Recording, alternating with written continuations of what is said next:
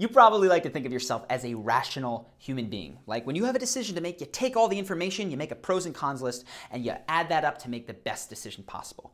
But you're a human being. And the truth of human beings is we are far more irrational than we'd like to admit. Oftentimes, our decisions come down to the smallest irrational things, and oftentimes that can be just a few words, which is why in this video, I want to give you six phrases that you can use to turn the tide in your favor when you're trying to persuade someone to do something that you might like. Now, this is not going to be a substitute for really developing a true persuasive strategy. It's not a substitute for empathy, but start adding these phrases into your vocabulary, and I think you will be shocked with how quickly and how effective they are. So, the first one is when you're coming up against a gatekeeper. And the phrase is simply going to be, Have you ever made an exception?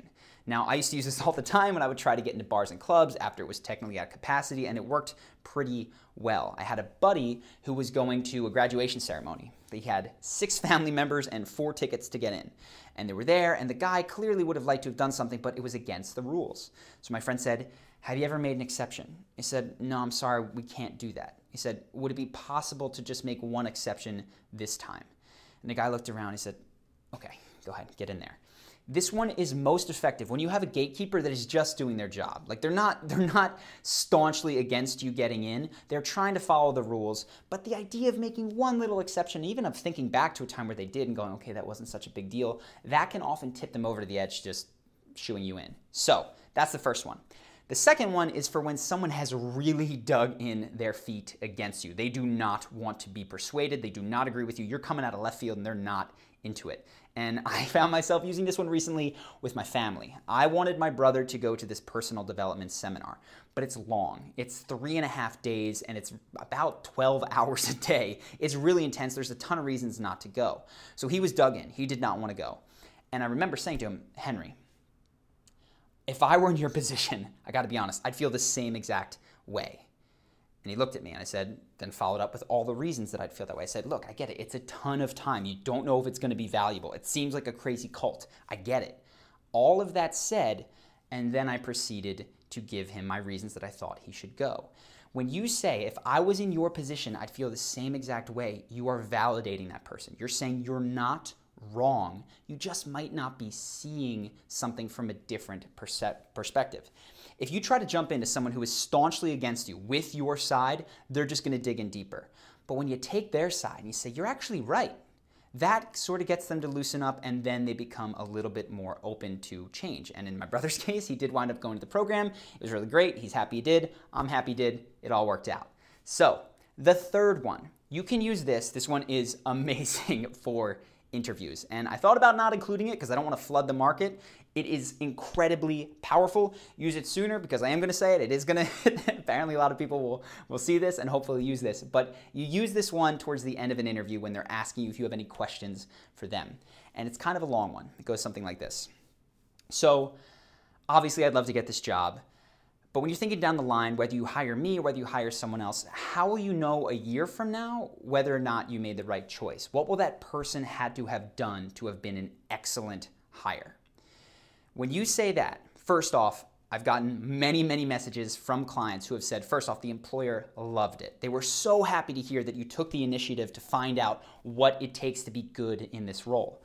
But second, when they start reciting to you what a fantastic employee looks like, they're looking at you. And if you say it the way I said it, they're imagining having hired you and having had you been this person. When that is in their imagination and they go back to think of who are we going to hire, they've already spent time thinking of having you been an incredible employee. This one is so powerful, so valuable. Obviously, you still need to be qualified, but if you get to this point, it can really push you over the edge. So use it. The fourth one, this one you can use add it to any of these to make it more powerful. And it can seem ham-fisted and clumsy, but it's simply just adding the person's name. When you hear your name, you perk up. Your attention is instantly called in that direction. And somewhere, it implies that that person knows you, like there's a connection there. The weird thing is today we often have times where there's a gatekeeper that has a name tag. So I remember at bars or clubs when we're trying to get in, the guy would have a name tag. We'd learn his name earlier or read his name tag and say, how's things going in there tonight, John? And he'd look at us and be like, do I know these guys? I'm not really sure. He said, uh, it's good. And so when it came time to ask, could we go in, he was much more amenable. And if it came down to that final question of, have you ever made an exception, John? He felt like he knew us, and that made it even more likely that we could get in that night. Again, you can use this not just with bar, with going into a bar club, you can use this all over the place to make any sort of ask much more powerful. The fifth one, this is a sales tactic, and it's called the yes ladder. If you've ever been called up by your university when they're asking for money, you know that they don't just pick up the phone and go, hey, would you like to donate $100 today? that would be crazy.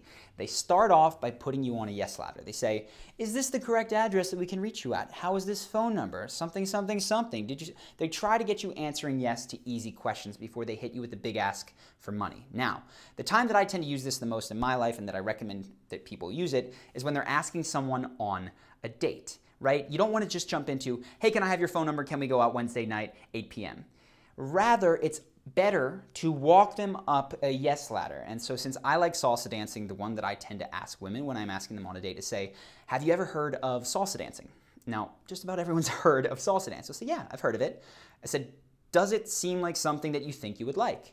They'll think about it and they go, Yeah, I like dancing. Yeah, absolutely. Say, Okay, would you like to go with me sometime? Again, easy. Will I go sometime? Sure. Yeah, I'd like to go sometime. Say, perfect. Why don't you give me your number? This Wednesday at 8 p.m., there's a class, and afterwards there's open dancing. We can go do that, right?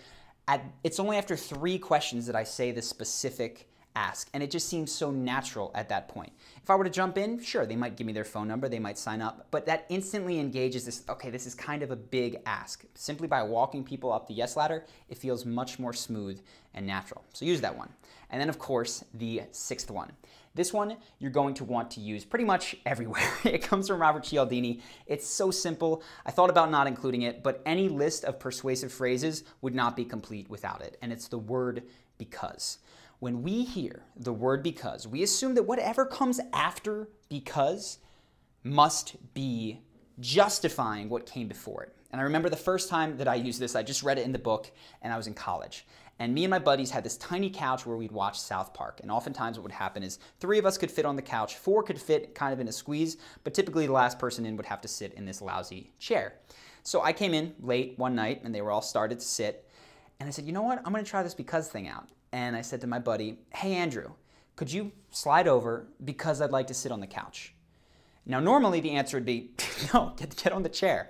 But I remember he didn't even blink. He said, Sure, slid over, everyone scrunched together, and there I was sitting on the couch. Now, was it the most comfortable? No, but it felt cool to know that the power of because was on my side. So, those are six phrases that you can employ today into your speech that will make you instantly more persuasive. This is not a substitute for truly understanding human psychology, for developing empathy, but it is surprising, like I said, just how adding these can, can really make a huge impact immediately. So I hope that you like these. If you did, make sure to subscribe to the channel if you've not yet done so. We have videos every Monday and Thursday to teach you how to be your most charismatic and confident self. And if you're already subscribed, you might want to hit the notification bell because I realize that YouTube is not always notifying people of new uploads. And if you definitely want to hear of it, that's the way. Subscribe just doesn't do it anymore. So I hope that you enjoyed this video. If there's any suggestions, let me know in the comments and I will see you in the next one.